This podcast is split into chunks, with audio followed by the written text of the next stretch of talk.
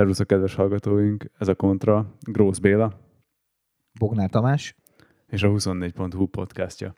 És mindig, mindig az a hasonlat jut ezekről a szituációkról eszembe, hogy vajon annak a fának, ami eldől az erdőbe, de senki sem hallja, annak van-e hangja.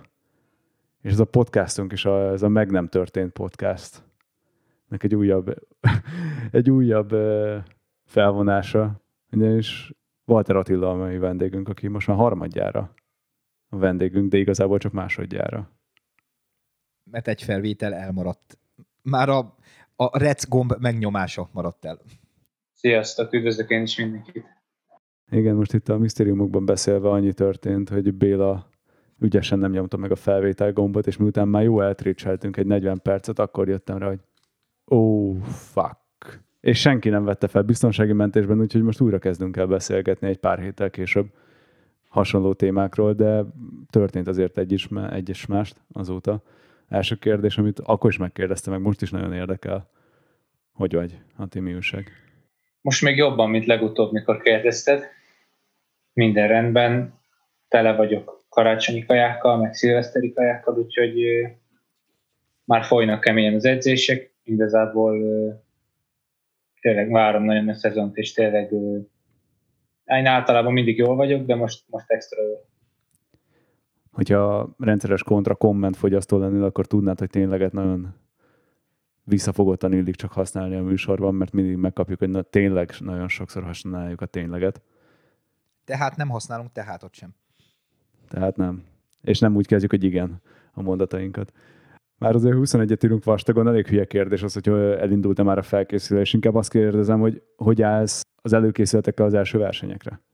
Ö, elég lassan ö, csaptam bele újra a lecsóba, ha szabad ilyet mondani. Nincsenek olyan nagyon kemény edzéseim, egyre hosszabbak, legalább. Ma is 5 óra fölött mentem, de, de nincsenek olyan nagyon durva edzéseim egyenlőre. Hát ugye alapból itt van vagyok, elég sokáig pihentem, tehát a december hónap, amikor kint voltam Franciában, azt se, azt se kellett még úgy túlhúzni.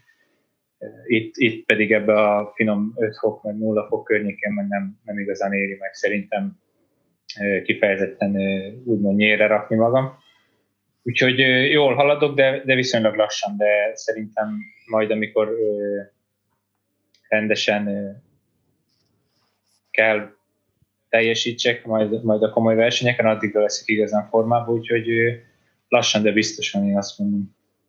Nagyon sok dolog történt az utolsó, utolsó rendes interjúnk óta, ami 18, várjál, nem, de hogy is, 19 decemberében volt, és akárhogy nézzük, azért a 2020-as szezont három részre tudjuk bontani. Egyrészt volt, amikor még mindenki azt hitte, hogy rendesen zajlik minden március-áprilisig, akkor utána volt a vírus által teljes lockdown, és amikor így elszabadult a pokol július-augusztustól, amikor verseny-verseny hátán zajlott. Haladjunk szerintem ennek a minta mentén. Milyen volt ez szezonod márciusig? Hogy érezted magadat, mint, mint Neopro egy World Tour csapatban? Nekem szerencsére már akkor is elég jól indult a szezonom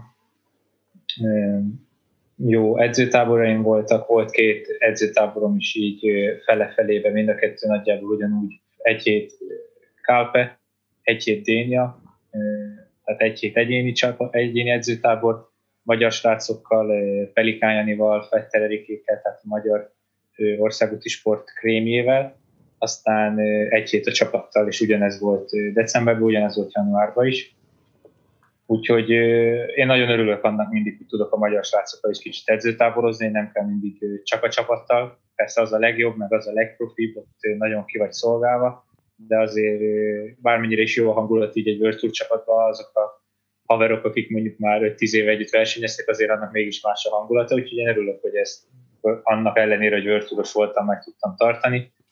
Úgyhogy ennek fényében is sikerült két nagyon jó edzőtábort futni, aztán meg igazából már jött is a versenyszezon két francia versenyel, a Provanci körrel és a Hautuarral. Ez is elég jól ment mind a kettő. Nem is volt olyan brutálisan nehéz, már nem úgy értem, hogy mondjuk Erni, Quintana ellen az Abdu ezen, de, de nem, nem volt egy mondjuk egy katalán körös kezdés, vagy egy párizs nizzás kezdés, aminek én azért örülök. Úgyhogy jól is mentek ezek a versenyek, sikerült egy fehér trikót is elhoznom, úgyhogy igen, elég jó kezdés után indultam vissza KP-ba egy, egy tíznapos edzőtáborra, ide már a barátnőmmel, és ez az edzőtábor sikerült talán életemben eddig a legjobban. Tíz nap alatt mentem majdnem 50 órát, olyan gyorsan, ahogy csak bírtam, rengeteg szinten, és ott az utolsó nap mondták, hogy akkor ez az edzőtábor, ez, ez sokat nem ért, mert mehetsz haza pihenni. Úgyhogy ott életem formájából szemléltem én is az eseményeket, hogy mi fog történni. Azért ez a, ez a mehetsz haza pihennén, december 31-én kiraktál egy posztot, ami ugye így a Strava összesítésről szólt, és ott én így konkrétan ledobtam a láncot, mert, mert ugye azt mindenki tudja, hogy egy országúti versenyző az nyilván sokat teker, de hogy ebbe a koronás időben, amikor nyilván nem lehet annyi versenyen menni, nincs annyi versenyzőkkel együtt tekerés, és neked összejött egy 1047 órányi kerékpározás, 34 ezer kilométerrel, ami alatt megtettél 425 ezer méter szintet, ami ugye majdnem 48 Everest a tengerszintről. Tehát azért így belegondoltam, hogy ennél nem sokkal többet mentem autóval, és az is borzalmasan sok volt, és nem még nyerekben ülve különböző időjárási körülmények között. Tehát aki most hallgat minket, és nincs benne annyira a kerékpársportban, és úgy gondolja, hogy, hogy itt a, az év nagy részébe pihenésről szólt, szerintem ezek az adatok elég hamar meggyőzik, hogy ez nem így van. Pihenni kellett volna amúgy, de hát nem azt csináltam. azért, azért küldtek haza, de mondtam, hogy ha már ilyen jó formában vagyok, akkor, akkor hülye leszek pihenni, hiszen négy-öt órát is könnyedén le tudok tekerni, mert nagyon jó a formám, nagyon erős vagyok, úgyhogy hát úgy kellett igazából visszafogni engem. Én is abba bíztam, hogy na majd a jövő hónapban lesz verseny, na majd utána lesz verseny, úgyhogy addig meg inkább fejlődjünk, mint hogy otthon várjuk a fényt az alagút végén, hanem, hanem úgy voltam vele, hogy oké, okay, akkor egy, egy rövid kis pihenő az edzőtábor után, aztán lesz verseny, amikor lesz, de addig is fejlődjünk, ne pedig egységbe toporogjunk, úgyhogy én igazából, én is sokkal többet mentem, mint tavaly, pontosan ezért, mert nem kellett utazgatni, nem kellett versenyekre járni, ami egyrészt rossz volt, de ilyen szempontból meg kifejezetten jó, hogy, hogy nyugiba tudtam igazából, soha ilyen nyugim nem lesz már az életben valószínűleg, reméljük, lekopogom. Tehát, hogy volt rengeteg időm edzeni, úgyhogy én ezt inkább kihasználtam, mint hogy vártam volna. Gondolom azért is edzettél inkább, mert késett a PlayStation 5-nek a megjelenése, és így nem volt mivel időt eltölteni. Hát amúgy a Cyberpunkot is nagyon sajnáltam, hogy ez is késik, úgyhogy már most sikerült beszereznem, de hát ha kijött volna, akkor ugye egy száz órával azért kevesebb a, a megtett, megtett óraszám, de, de azért örülök, hogy sikerült ilyen nagy munkát beletenni, mert ezek után mondjuk idén menni még ugyanennyit, ami már szerintem az a szint, ami elég, innen már csak a minőséget kell javítani, nem lesz olyan nagy dolog, hiszen már egyszer megcsináltam. Csak hogy érzékeltessük a hallgatókkal, tavaly hány napot voltál távol a családodtól és a barátnőttől? Nem igazán számolom össze. 75 mm, versenynapon volt, plusz ugye az edzőtáborok, plusz ugye a verseny előtti utáni napok utazások, hát szerintem közel fél évet egy rendes szezonban, közel fél évet. Van, aki ugye többet, aki többet szeret edzőtáborozni egyénileg, vagy, vagy még többet versenyzik. E, igazából ennyit minimum kell, egy fél évet távol lenni. Nekem, nekem igazából nem is az a nehéz, hogy összességben fél év, hanem ha egybe van mondjuk három-négy hét, akkor az tud azért sok lenni, egy hónapot távol lenni. A két hetente el kell menni két hétre, az úgy egész okés. Milyen volt az átállás egyébként még annó a utánpótlás csapatból egy World Tour csapatba? Mennyire volt fura vagy nehéz? Mennyire közlekedtek más stratoszférában? Igazából így edzések terén nem volt olyan kiemelhető nagyon a különbség. Nyilvánvalóan láttam, hogy mindenki erősebb, senki se úgy fárad, bárki tudna sokkal többet menni, de, de ott is ezek a négy-öt órás edzések, időfutamforgások, ez az, tehát nem volt, nem volt olyan extrém az edzőtábor, mint vártam. Én néha rá is tettem magamtól egy kicsit, meg, meg sok más versenyző is, tehát például a Greg az kifejezetten a olimpiai bajnok Greg Fanavermi, kifejezetten az, aki, aki tehetséges is, de talán a legtöbbet dolgozza a profi mezőnyből, úgyhogy ő is mindig rátett. Néha mentem vele, néha mentem egyedül egy kicsit többet az edzés után, még magamtól még egy részt, tehát még ez az. Úgyhogy ez, ez a része nem volt furcsa, inkább a profizmus, meg, meg az a relax, ami ott uralkodott, az volt fontos, hogy nem tudtuk, hogy mi vár ránk, mondjuk így, csapatszinten, és, és mindenki, mindenki higgadt volt, mindenki profi volt, mindenki nyugodtan csinálta a dolgát, a felkészülés, senki nem stresszelt, úgyhogy ezek azok, amik szerintem sokat változtatnak egy, egy csapat életében, meg a csapat versenyzőinek az életébe, hogyha a nyugalomba tudod csinálni a dolgodat, el vagy látva, megvan a masszázs, megvan a, megvan a megfelelő közeg, akkor, akkor nagyon jól lehet fejlődni, és nem kell hozzá feltétlenül menni mondjuk minden nap 7 órákat, ahogy néhányan bepróbálkoznak vele, nem igazán az a nyerő recept. És hogy élted meg ezt a versenykörű időszakot? Tehát gondolom gyerekkorod óta nem volt olyan nyár, amikor nem versenyeztél hónapokig. Hát az biztos, hogy nem volt olyan, hogy mondjuk egy hónapnál többet kihagytam volna, szerencsére sérülés miatt se, vagy betegség miatt se, úgyhogy nekem ez, nekem ez egy első alkalom volt így nagyjából ilyen öt éves koromtól, de valahogy ebbe is igyekeztem a jót meglátni, úgy voltam vele én is, meg a, a párom is, aki a, a, az egyetemet fejezte be ebbe a furcsa fél évbe, hogy, hogy rengeteg időnk van együtt, nagyon sok mindent tudunk csinálni, oké, okay, hogy nem lehet moziba menni, vagy, vagy bezár, bezárnak az éttermek, vagy, vagy ez az amaz, de bármikor ki lehet menni a szabadba, lehet túrázni, lehet edzeni, lehet bármit csinálni. Úgyhogy én nem úgy éltem meg, főleg az első pár hét volt furcsa, meg szokatlan, utána viszont már nem is az volt a baj, hogy, vagyis hogy nem volt baj igazából, hogy, hogy nem mehetek utazni, hanem inkább kihasználtam azt, hogy de jó, most van egy ilyen lehetőség, sokat itthon lehetek, sokat a családommal lehetek, már amennyire lehet figyelni, meg az elején én is sokkal óvatosabb voltam, aztán nekem is ugye lankadt a figyelmem a hónapok elteltével nyilvánvalóan, már a Covid miatt. Úgyhogy igazából nekem eléggé jól telt, lazán. És egyébként főleg az első lockdown alatt te tapasztaltad azt, mivel úgyis országúti, országúton mész a legtöbbször, hogy jóval kevesebb autó volt, jóval kevesebb forgalom, tehát biztonságosabbá vált egy kicsit az országúti edzés? Igen, én mindenképp azt mondanám, hogy főleg a legelső hullámkor, akkor nagyon érezhető volt, akkor még én is féltem kimenni edzeni, hogy megállítson a rendőről valami. Volt is nálam licensz mindig. Egy alkalommal meg is álltam megkérdezni egy rendőrt, hogy ha szigorítások bejönnek, és nem lehet majd kimenni csak munkavégzés céljából, akkor kimehetek edzeni. Ez egy rendes rendőr volt, amúgy azt mondta, hogy persze minden rendőr nagyon rendes, de ez a rendőr kifejezetten az volt, és azt mondta, hogy hogy bármikor kijöhetek, hiszen ez a munkám. Ő még amúgy hallott is rólam, a Tour de Hongri kapcsán már a tavalyiról, úgyhogy, úgyhogy így elég jó volt az utakon közlekedni, aztán ez eléggé egyre, egyre visszaállt a normális kerékvágásba, úgyhogy egy után én is azon gondolkoztam, hogy ennyi ember dolgozik délbe, mondjuk Pest-Szent Lőrinc külsőn, hogy tele vannak az utak, nem is nagyon értettem, de, de a megszokott volt, úgyhogy engem nem annyira zavar mindenki ügyintéz napközben. Én is szoktam flashelni, hogy hogyan tud 12 órakor tele egy pláza vagy egy ö, körút. De... Hát mindenki home office-ban van ilyenkor, tudod? Igen, mint tudjátok, ez egy Amcsi film, ilyen trailer parkba. És ott, nyom, ott keverik a metamfetamint, mint a Breaking Badbe. Az évértékelő részünkben mondtam, hogy nekem az egyik ilyen kedvenc részem ebből az évből, egyik ilyen jó is és rossz is, hogy egymás egyén hátán voltak a versenyek, és augusztusban indult el talán a versenyszezon, javíts ki, hogyha rosszul emlékszek. Talán már júliusban indult. Július legvégén, igen.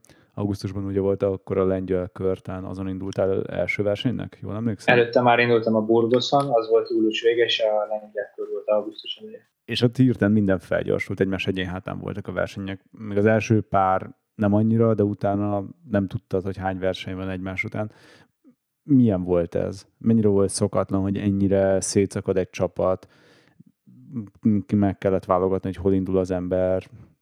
Igazából én azért nem tudok sok mindenről az idei évben így mérvadót mondani, így a World szezonról, hiszen én nem csináltam eddig ilyet, tehát ez volt az első szezonom. Én szerintem amúgy is nagyon-nagyon fullon vannak a, a versenyzőknek, a, meg a csapatoknak a, a, a naptáraik, úgyhogy nagyon sok kisebb verseny maradt el, és emiatt nem volt szerintem annyira vészes, annyival vészesebb, mint szokott lenni, mert amúgy is egy World Tour csapatnak általában két-három helyen kell folyamat versenyezni, és ennél több helyre úgyse tud menni, tehát azok a versenyek gyakorlatilag törlődtek, vagy, vagy lerangsorolták úgymond őket, és kisebb csapatok indultak rajtuk. Úgyhogy nálunk elvileg minden a megszokott módon működött onnantól kezdve. Nyilván nagy volt a hajtás, meg kicsit kevesebb volt a, a pihenő két verseny között, mondjuk a Tour meg a giro aki lenyomta, például Sagan, vagy, vagy Degent, az, azért az elég kemény, másfél hetet pihenni két Grand Tour között, két-három hetes verseny között, ez nem szó, nem a megszokott, de amúgy, amúgy így egész oké is volt szerintem a csapatoknak. Mindenki alig várta, hogy újra versenyezhessen, meg utazhasson, úgyhogy így, így szerintem mindenki megbékelt ezzel a helyzettel. Talán a szlovén Roglic volt a legtelhetetlenebb, aki lenyomott egy túrt, egy VB-t, egy klasszikus szezont, és akkor utána még lenyomta a Vueltát is. Igen, ő, ő elég begyújtotta a rakétákat, de a Vuelta óta még mindig nem edz, úgyhogy egy hosszabb pihi is vár rá, a pár év után kezdi majd a szezont, vagy nem tudom, hogy titkos-e, vagy nem, mindegy. Tehát márciusban kezdi a szezont, addig pihen, tehát azért ő is tudja, hogy, hogy ez túl volt húzva ez a szezon ilyen rövid idő alatt. Szubjektíven szerinted mi jobb? Elnyújtott versenyszezon, vagy egyébként egy ilyen rövid kompakt, mint ami most volt? Hát szerintem egy elnyújtottabb, mert sokkal több mindent van nézni. Én nagyon gyorsan véget ért a szezon, nem is tudtam igazán egy versenyt sem nézni, mert végig utaztam. Tour de France-ból láttam egy pár szakasz, mert akkor, akkor nem is tudom, melyik versenyek voltak. Talán a Tour de Hongri, és utána tudtam ugye nézni a, a, a kis túrt, nem ugye a Hongrit. Aztán igazából nem sokat láttam belőle, így nagyon gyorsnak tűnt nekem ez a szezon, annak ellenére, hogy sok verseny volt benne. Én szerintem jobb azért egy hosszabb szezon, amikor többször fel lehet készülni több nagy diadalra. Itt igazából egy csúcsformát kellett fenntartani, mint például, hogy a Robi is csinálta. És itt szóba hoztad a magyar körversenyt. Így a mainstream médiában talán ezzel a versenyen robbantál be. Mi a szerető emberek azért követünk már évek óta, meg tudjuk, hogy hova kell rakni téged, de akkor kerültél egészen Rivalda fénybe, és kaptál egészen magas helyről gratulációkat. Hogy élted meg a versenyt, meg azt, hogy utána hirtelen mindenki neked drukkolt, és mindenki ismert? Igazából ez mind a kettő egy elég pozitív dolog szerintem. Bár nekem nyilván az első volt a célom, úgy értem maga a verseny megnyerése, nem pedig a, a Rivalda fény. Továbbra is ez így lesz nem készültem kifejezettebben erre a versenyre, bár ugye hazudnék azt mondanám, hogy rossz formában érkeztem, nagyon, nagyon jó erőbe éreztem magam, de nem ez volt nekem a év kiemelt verseny, hanem a Giro-ra próbáltunk ö, több hangsúlyt fektetni, hogy ott, ott menjek jól, de, de láthatóan ez, ez, ez nem jött be, mert, mert a Hongi ment nagyon jól, mindenki így utólag nagyon örülök. Jól éreztem magam vége a verseny során, csak pozitív visszajelzéseket kaptam a, a versenyről az én csapattársaimtól is, vagy a többi csapat versenyzőitől is, ugye elég színvonalas volt a verseny felhozatala is versenyzőkbe, meg úgy az egész a, a, a tévé, a körítés, a hotelek belülről is nagyon színvonalas volt. Úgyhogy azért ennek én, én mindig örülök, nem sok közön van a magához a verseny rendezéséhez, de az, hogy van egy ilyen színvonalas versenyünk, azért az sokkal pozitívabb dolog, mint hogyha nekem kéne mondjuk magyarázkodni a külföldiek előtt, hogy hát igen, nincs pénzünk erre, arra nem. Most ez, ez egy jó verseny volt, nem kellett magyarázkodni, úgyhogy jó verseny volt nekem is, meg jó verseny volt úgy angolok, úgyhogy talán az egyik legjobb hetem volt a, a tavalyi évben. Egyébként a Tour kapcsolatban tényleg az volt a durva, hogy olyan ismerősök emlegették a te nevet, hogy ismerem-e, meg stb., akik, akik tényleg így, tehát nem, nem is biciklisek, horgásznak, kirándulnak egyebek, de most így hülyén hangzik, de a Marika néni szintjéig lement a Tour de Hongri, tehát olyan emberek nézték a közvetítést, akik eddig szerintem soha nem néztek Tour de France közvetítés sem, és tényleg az volt, hogy én nem, nem nagyon követem így nézés szempontjából a nagy körversenyeket, de a Tour de Hongri volt az egyetlen, amit, amit én is néztem, és ugye a, hát a kékesi befutót meg megnéztem, vagy egymás után tízszer, tehát az, az annyira brutálisan jó volt És szerintem onnantól szabadult el ez az egész média pokol is valószínűleg. Mert nem értetted, Tomi, nem tudtad megjegyezni, hogy ki nyer a végén? Vagy miért nézted meg tízszer? Nem, csak egyszerűen olyan volt a hangulat, meg a közvetítők, meg ezért, tehát hogy volt, volt, egy, volt egy olyan hangulata, ami miatt, ami miatt megnézett többször. Igen, és hogy szoba hozod a horgászokat is, még a Wobbler magazinnak és a címlapjára te kerültél ki, nem? Az valami pornó újság? Hát, hogyha horgászat a képbe lenne, akkor tudnod, hogy a Wobbler az egy technika. Abszolút nem vagyok. Egyszer vittél egy haverom még, még sulis koromba, hogy menjek el vele horgászni, és ha, ha jól tudom, akkor, akkor a csónak evezőjével ütöttem a vizet, mert nagyon berúgtunk meg ilyenek, és azt hiszem, hogy utána többet nem hívott horgászni. Viszont, hogy jól követem, akkor te egy Giro-ra kétszer készültél fel? Egy év alatt? Hát az elsőre nem igazán készültem fel, akkor még nem az volt a célkeresztbe. Még egy kicsit messze volt onnantól kezdve, hogy lefújták a szezon, hogy lett volna előtte más versenyem is, és oda, odáig még nem volt százszázalékos, hogy indulok. Bárha ugye nem fújják le, és mondjuk, hogy Magyarországon van, akkor, akkor inkább, inkább 100% mint 99 szerintem, hogy indultam volna rajta, de de odáig még nem készültem fel teljes mértékben arra, arra a komoly terhelésre, úgyhogy nekem igazából jól jött ez a, ez a pihi, hogy tudtam, tudtam olyan volumenű munkát végezni, amit előtte még nem. Mennyire volt más egy nagy három hetest menni, mint az eddigi versenyek, aminken indultál? Igazából az elején fel se tűnik, hogy mennyire más. Persze megvan az az atmoszféra, az az egész feeling, ami, ami semmihez se volt fogható főleg amikor a, az első Palermói szakaszon elindultam le a rajt dobogóról az időfutamringámmal, akkor ott volt egy, egy nagy széles mosoly az arcomon, akkor az ott nagyon durva érzés volt, hogy tényleg itt vagyok, tényleg elkezdtem, tényleg csináljuk. Aztán így pár napig ilyen megszokós feeling, sima verseny, nem is volt olyan nagyon nagy erezzel a hajam szerintem. Aztán még így belekerülsz egy ilyen brutál mókuskerékbe, ami, ami tényleg nagyon durva érzés, hogy már lenyomtál hét szakaszt, és már csak mondjuk négy van a feléig. Úgyhogy, úgyhogy brutál durva, hogy, hogy megcsináltál kilenc szakaszt, és akkor jön a pihenő, és még, még van még van két, még kétszer annyi konkrétan majdnem. Tehát még két hét, és azok a hetek brutálisak lesznek, úgyhogy, úgyhogy minden nappal egyre furcsább volt, és egyre, egyre nehezebb. És egyébként van nektek is olyan egy ilyen három hetes körversenyen, hogy mint az ember, amikor így csörög az óra, és tudja, hogy menni kell dolgozni, és fú, ma rohadtul nincsen kedvem, de nyilván beülök az autóba, és bemegyek dolgozni, és egyebek. Vagy, vagy, vagy ezt azért így már a reggelinél elviszi a, a, a verseny lendülete? Hát azért hazudnék, ha azt mondanám, hogy ezt elviszi a verseny lendület, tehát azért ö, elég sokszor van ilyen, hogy uff, ma pihenjünk, ma nincs kedvem, ma miért csináljuk ezt Úgyhogy voltak napok, mikor, mikor tudtam volna dögleni a hotel szobába, de, de nem csak én, hanem, hanem mások is. Most pedig egy kis reklámblokk következik, de ne menjetek messzire, mert ebben is lesz hasznos információ, utána pedig folytatjuk az adásunkat. Az megvan, hogy a Decathlon nem csak az ország legnagyobb sportáruháza, de egyben a legnagyobb bringaboltja is. És ami a legjobb, hogy a készleten lévő, akár százféle kerékpármodell mindegyikét ki is próbálhatod az áruházaikban. A legdurvább pedig, hogy ha a Decathlon sportközösség tagja vagy, akkor a saját márkás termékeiket a vásárlástól számított egy éven belül visszaviheted, ha az elvárásaidnak nem volt megfelelő. Mert a Deka ennyire bízik a cuccaiban. És ez nem valami kamu reklám. Kattints a www.decathlon.hu-ra és győződj meg róla magad.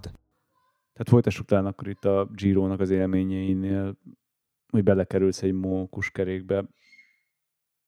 Hogyan élted meg? Tehát egy, egyik legfiatalabb voltál a mezőnyben, annak ellenére, hogy egy nagy fiatalodási hullám van most a sporton.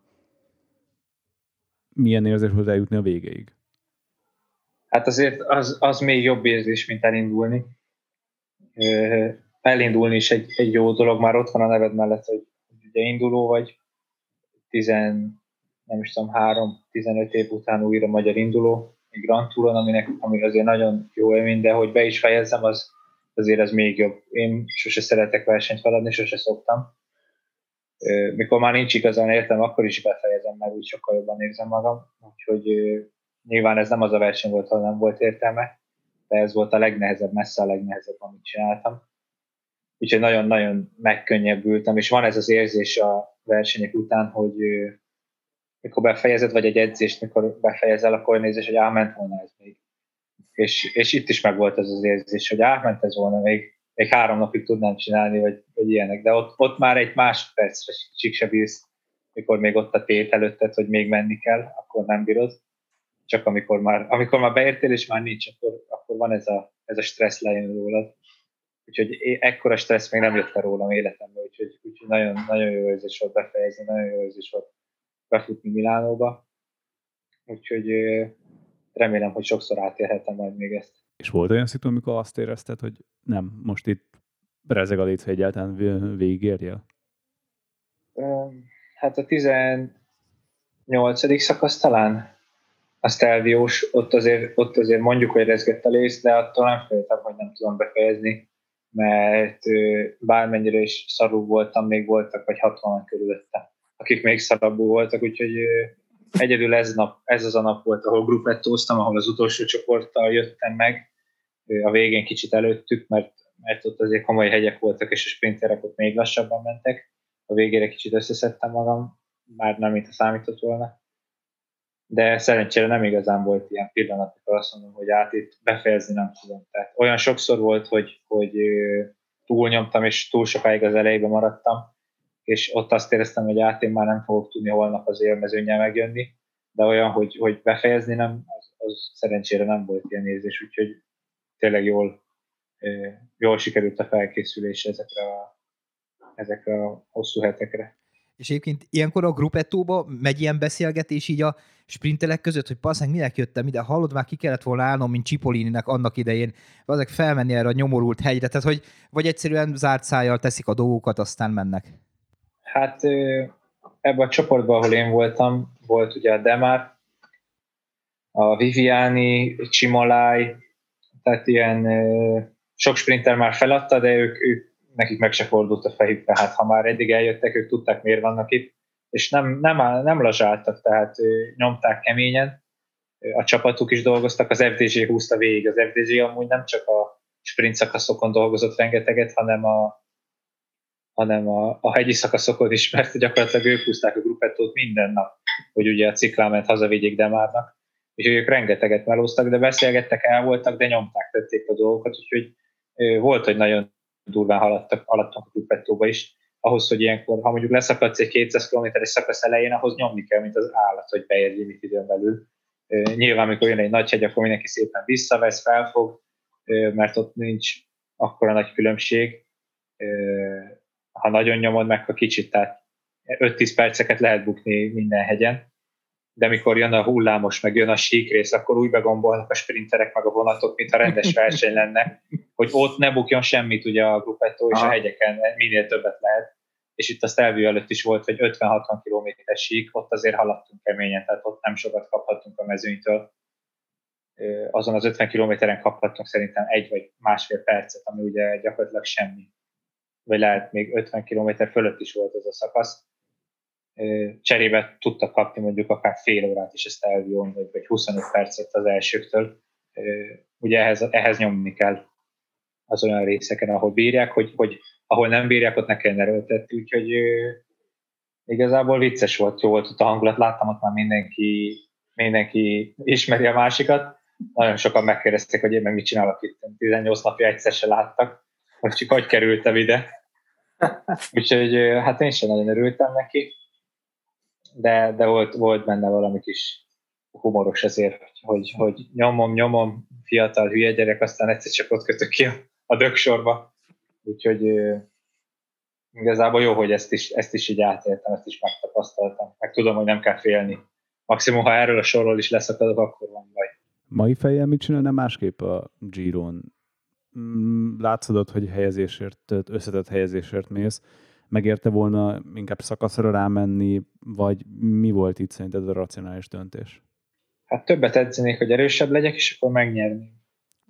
Köszi. Köszönjük szépen Attila a mai interjút. Szervusztok. Nem tudom, hogy, hogy vissza tudnám-e magam fogni, hiszen nem csak azért nyomtam, hogy nyilván azért, hogy legyen egy jó összetett eredményem, de én, én valahogy mindig szeretem nyomni minden nap. Nem szeretem csak úgy elvenni a lábam a gázol, csak azért, mert másnap lehet, hogy jobb lesz így. Aztán lehet, hogy mégse lesz jobb úgy, úgyhogy lehet, hogy okosabb lett volna.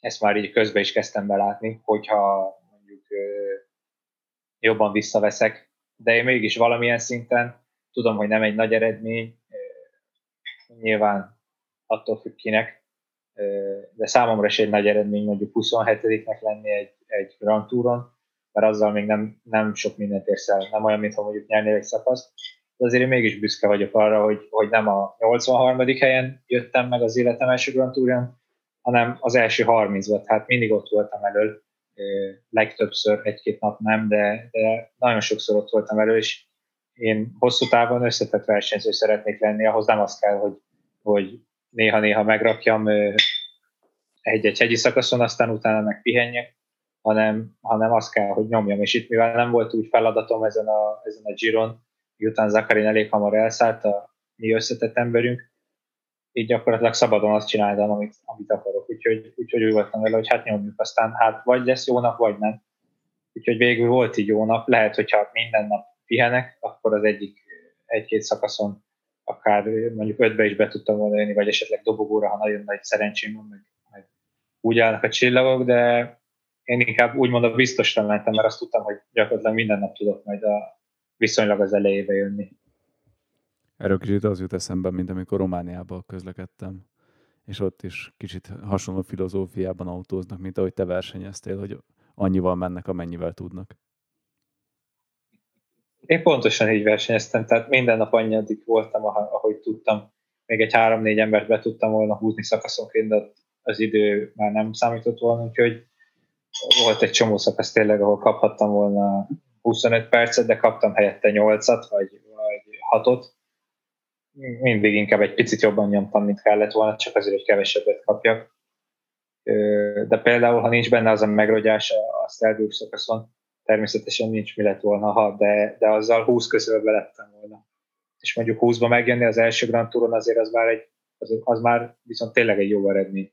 Tehát a 27 még, még nem, a, nem az a kategória számomra, de ha mondjuk 18-19 fele jövök, azért az már egy elég komoly bemutatkozó Grand Tour. És benne volt a pakliba igazából elég sokáig, főleg így, hogy az utolsó szakaszon még, még tényleg elég jól tudtam menni úgyhogy lehetett volna még akár jobb is.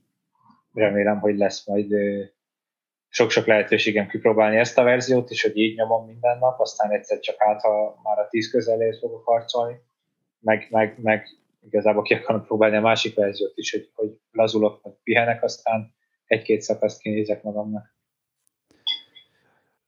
Beszélgettünk a Giro rajta előtt, már úszoltalak, hogy interjúzzunk, aztán akkor neked megfelelő mennyiségű teendőd volt túr után, tehát túl magyar körverseny után, Giro előtt, amiért nem jött össze, de akkor már ilyen a belső gyík emberek klubjában már lehetett tudni, hogy búcsút mondasz a CCC-nek. Milyen volt úgy indulni életed első tényleg nagy rangos versenyén, mert a Giro szerintem mondható annak így a majdnem a, gyakorlatilag a number two a versenyek között hogy tudod, hogy elhagyod a csapatot? Hát úgy lehet furább lett volna, hogy hogyha csak én hagytam volna el, akkor mindig van egy ilyen fura érzés szerintem a versenyzők között, nem feltétlenül ilyen ellenszem, de azért úgy azért mégis más segíteni valakinek, aki jövőre már nem a társad. Itt azért nem éreztem ezt furának, mert tudtuk, hogy megszűnik a csapat. Igazából volt egy Giro egy idő ezt feldolgozni, már a túl, de hangén is tudtuk, hogy, hogy nem leszünk jövőre csapattársak, mert maximum. Tehát minden versenyen így indultunk, úgyhogy nem volt annyira furcsa a Giron. De azt sem mondom, hogy azért a legjobb volt ez így, hogy így indultam életem első Grand Tourján. Nem bánom egyáltalán, de, de azért sok minden érezhető volt így a csapaton belül, hogy, hogy, hogy ez már a, ez már a búcsú verseny, meg a húzzuk le a verseny. Inkább így nem is versenyzők között, hanem így a csapaton belül, a csapat többi részén belül. De igazából én nem, nem igazán csinálok ebből nagy ügyet, úgyhogy a versenyzésre figyeltem, meg a csapattársunkra, akik meg tudtak segíteni, meg én is tudtam őket segíteni, úgyhogy jó hangulat volt végig a versenyen. De most jut eszembe, Tomi, hogy lehet, hogy akkor te tudnál ilyen lepattanóról szerezni esetleg túrázásaidhoz egy csapatbuszt. Pit alig használt, és tudnád mondani, hogy Ati fürödtem. Ja, tényleg, igen, mert valószínűleg a CCC eladja a lakóautóit is, én meg arra vadászok. Már nagyon-nagyon rég el vannak. Igen, szerint Ja, azt sejtettem. Már, már még, még bőven benne laktam, mikor már el volt adva fején fölül. Már mondták, hogy a WC-be lehetőleg csak kis dolgot, mert már a vevő áll az ajtóban. Az Izrael vette meg amúgy a, a, a buszainkat, ha jól tudom. Ja, hogy így nem is kereskedésnek adják el, hanem másik csapat megvette? Nem, ezek a, ezeket a buszokat sok-sok tízezer euróért átalakítják külön kerékpárversenyekre. És ezt hülyeség lenne visszaalakítani egy sima buszra. Úgyhogy ez, ezek a buszok így keringenek, aztán leselejteződnek. A mi buszunk azért nagyon király busz volt, a CCC Proponti csapata csináltatta egy három-négy éve. Nagyon full extrás volt, a legnagyobb busz, ha jól tudom, a, a World Tour ami feleslegesen nagy, mert túl nagy, nem lehet vele közlekedni, de, de azért elég kényelmes benne utazni, úgyhogy ezek ilyenkor mennek át másik csapathoz, aztán csak átmatricázzák őket. Tudod, mit mondanak a túl nagy dolgokról? Tudod, mit mondanak? Hát amit úgyis ki fogom fütyülni. Ez az én sorsom, basszus. Kettő pont jutott eszembe, hogy akkor se lejtezik le a buszokat, amikor már a ülések hasított bőrből vannak, nem? Láttam, hogy addig nem tudod elhasználni, mert nagyon gyorsan tönkre mennek ezek a buszok. Minden turbó, minden, mindennel csak a baj van vele. A klíma nem megy, úgyhogy, úgyhogy szerintem nagyon sűrűn kell ezeket cserélni. Mondjuk rakják is például a kilométereket rendesen. Tehát valahogy el kellett jutni Sziciliába a busznak, és ő nem repülővel jött. Úgyhogy szerintem egy évi 50 ezeret beleraknak biztos, de lehet, hogy százat is. És azért nem egy Ja. olyan eko üzem, nem egy olyan eko üzemmódban közlekednek, amikor így elindulás, megindulás, hegyi szerpentinen fel, le, várakozok. Igen, ez az autószerelők ajánlásával mennek így a csapatautók, lakóautók, kamionok.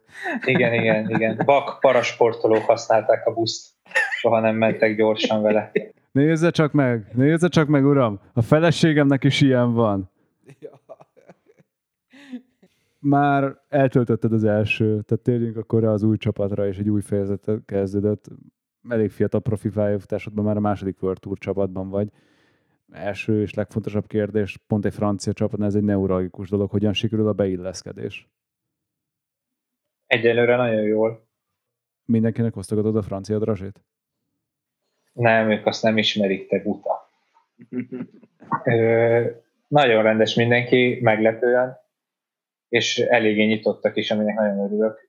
Beszélgettem több sráccal is, több francia sráccal is erről, például Oliver Legakkal, aki junior világbajnok volt.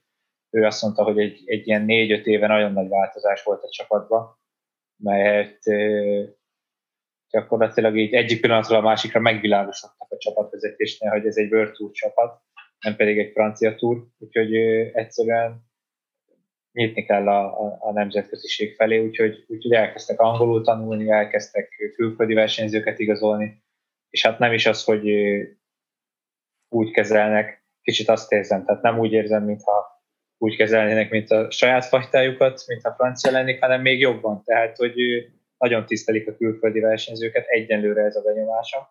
Úgyhogy tényleg nagyon pozitív, mindenki erőlteti az angolt, látják, hogy én még nem tartok azon a szinten franciába, úgyhogy nagyon-nagyon nyomja minden vezető is, mindenki az angolt igyekszik kommunikálni, nem pedig az, hogy át majd beszélünk, ha megtanultál. Úgyhogy, úgyhogy nagyon, nagyon pozitív nekem egyelőre a közeg, remélem ez így marad a jövőben is. Lőttek a magas áraknak. Lehet, hogy neked is csak az elmúlt pár napban tűnt fel, hogy már javában beköszöntött a tél.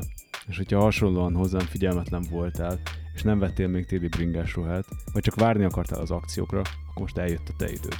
A Decathlonban elindult a téli bringás ruhák akciója. Szóval ne késlek egy. Nyomás a 24 Decathlon egyikébe, amíg a készlet tart.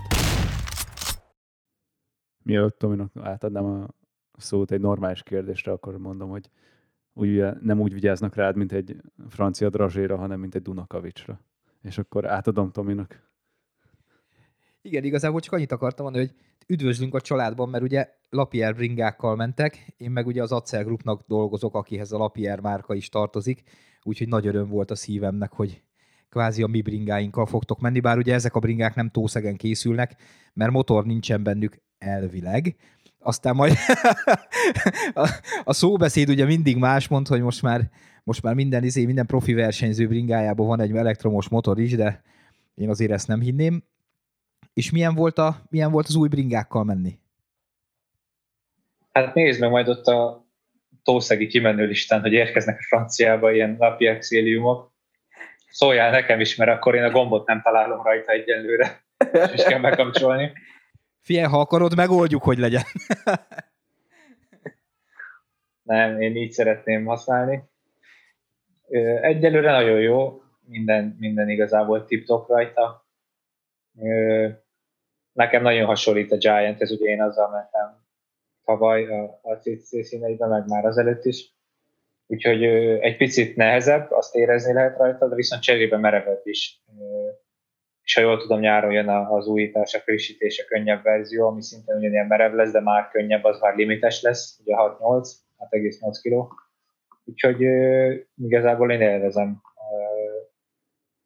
az edzéseket vele, meg nem is, nem is igazából, szerintem ilyen csúcskategóriás bicikliknél nem is az a lényeg, hogy, hogy most Lapierre, vagy Giant, vagy Specialized, vagy BMC, hanem az, hogy menny, milyen, milyen tartalékaid vannak, hogy, hogy milyen sűrűn tudod cserélni a, a gumit, a láncot, a, a racsnit, a hajtást, és ezekből, ezekből gyakorlatilag végtelen számú van az FDG-nél, mint például bandázs, vagy, vagy ülés, vagy bármit tudod igazából cserélgetni, és addig, amíg a legjobbat kéne, meg nem találjuk meg, meg, ad, meg egyből, ha, ha bármivel valami baj van, akkor, akkor jön a csere, úgyhogy szerintem ezek, ezek az igazán fontos dolgok.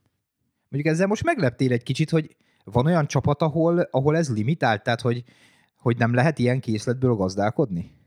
Hát nyilván van nagyon sok csapat, akinél azért máshogy működik ez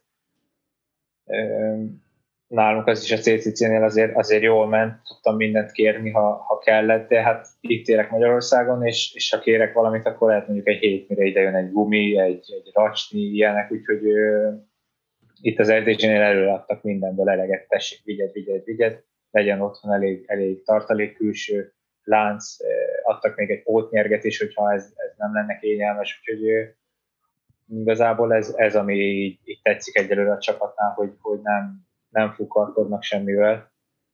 Nagyon, nagyon azt nézik, hogy a versenyzőnek a legjobb legyen minden, és tényleg ez a lényeg. Tehát ma már mindenki, úgymond mindenki tud nagyon jó vázakat gyártani, a top márkák, de ha mindig jó rajta a lánc, sose ugrik, ha mindig friss gumival mész, ha, ha ezek, ezek passzolnak, akkor ez, ez tud különbséget okozni egy edzőbringán. Aztán a versenybringán minden csapatnál minden tip mindig de, de azért sokat kell edzeni is az itthoni az edzőbringával, úgyhogy én annak örülök, hogy ez is jó kalba van tartva mindig. A felszerelésen kívül mi még a különbség a két World Tour csapat között? Azt gondolnánk, hogy ez most már Forma 1 mind a kettő, de hát ha csak megnéz az ember a egyes World Tour csapatok budgetját, akkor azért rájön, hogy valamennyi azért ott csak-csak rejlik a színfalak mögött diffiben. Pontosan nem tudom, hogy mennyiben más az FBG-nek a, a kerete, mint a CTC-nek volt, ha, talán, talán több, nem vagyok benne százszerzelékig biztos.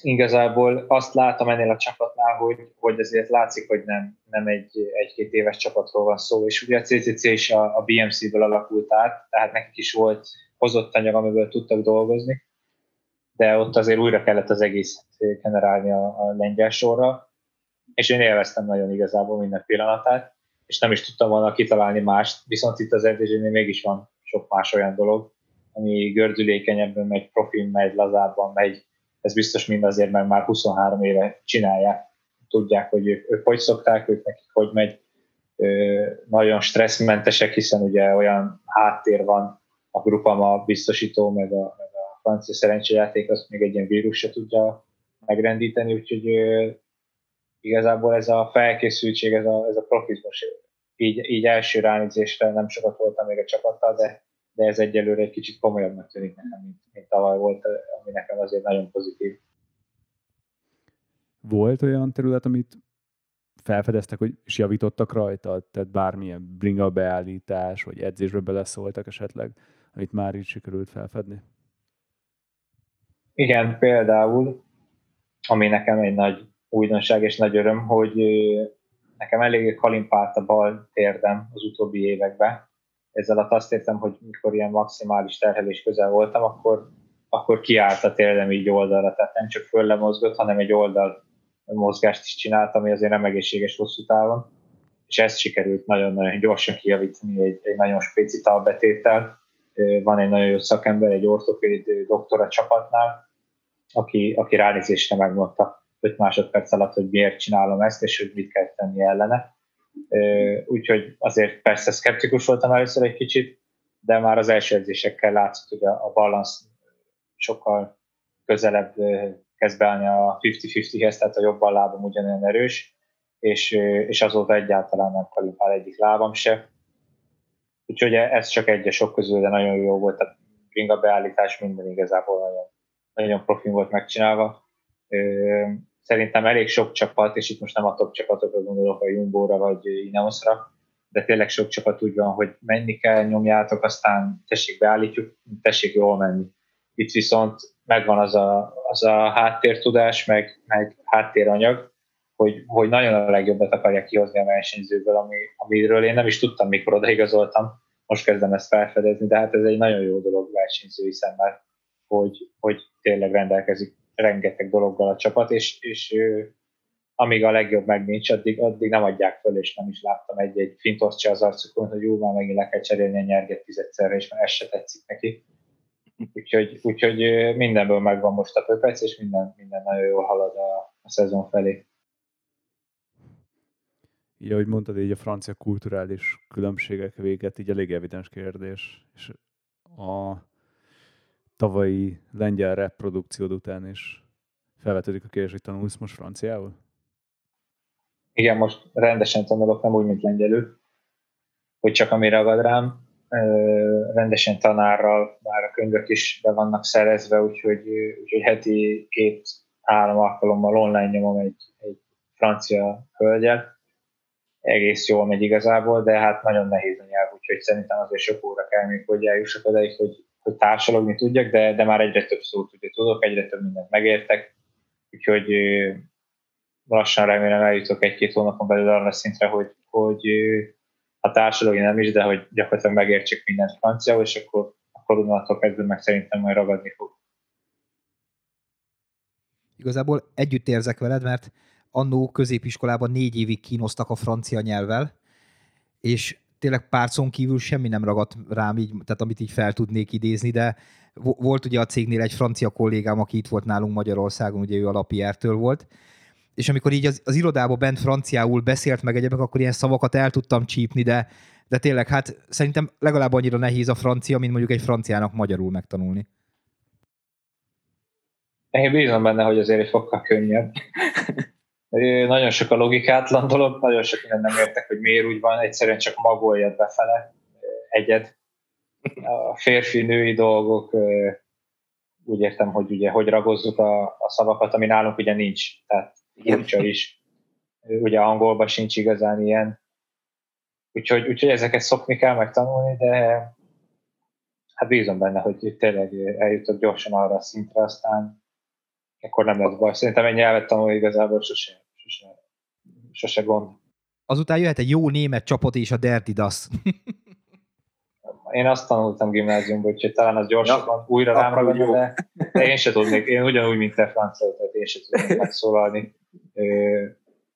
De amúgy teljesen más, hogy, hogy most egy csapat miatt kell, meg nem önerőből, meg nem ön szándékból százszerzelékba, de hogy én szeretnék megtanulni, mert szeretnék minél hamarabb beszélgetni az anyanyelvükön a srácokkal.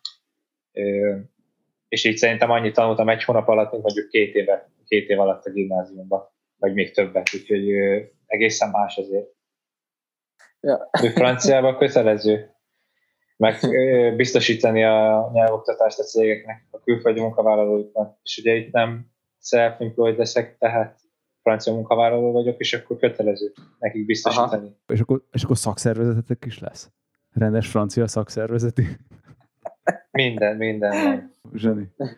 Itt a végére még két kérdés maradt így a tarsolyomban. Egyrészt, hogy hol látod most azt a területet, amit fejlesztened kell, így a jövőben, hogy előre tudjál lépni, amit elején mondtál, hogy összetett menő tudjál lenni. azon a szinten, amit szeretnél?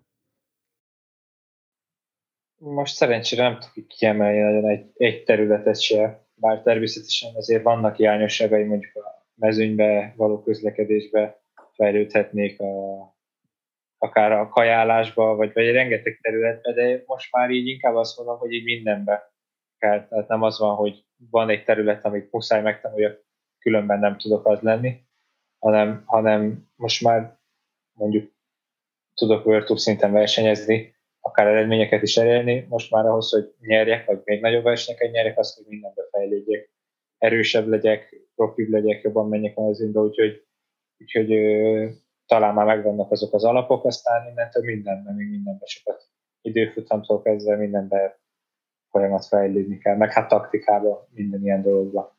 És mikor látunk téged újra versenypályán, új mezben? Már február elején, ha le nem fújják, ugye hát ezt ez egy jó kérdés, hogy mikor látunk újra. Reméljük, hogy nyaralni megy ismét a Covid. Aztán akkor február elején a valenciai körön indulok. Attila, nagyon szépen köszönjük, hogy szakítottál ránk időt, mert el tudom képzelni, hogy így mennyire szent az idő a családdal, főleg, hogy most lassan majd elindul a dara. Ráérek, ne viccelj. Igen, ezt a, ezt a kétszer is ráérünk felvenni ezt az adást, úgyhogy gondolod, egy harmadikra is felvetjük, hát ha jobb lesz. Annyira már nem érek rá azért. Igen, meg elég belőlünk is. Mindenesetre nektek meg nagyon szépen köszönjük, hogy meghallgattatok, és hogyha tetszett, akkor osztatok meg a barátaitokkal, nyomjatok egy lájkot, vagy hogyha úgy gondoljátok, és megérdemeljük, akkor Patreonon támogassatok minket. Jövő héten találkozunk. Addig is vigyázzatok magatokra. Sziasztok! Sziasztok! Hello, sziasztok!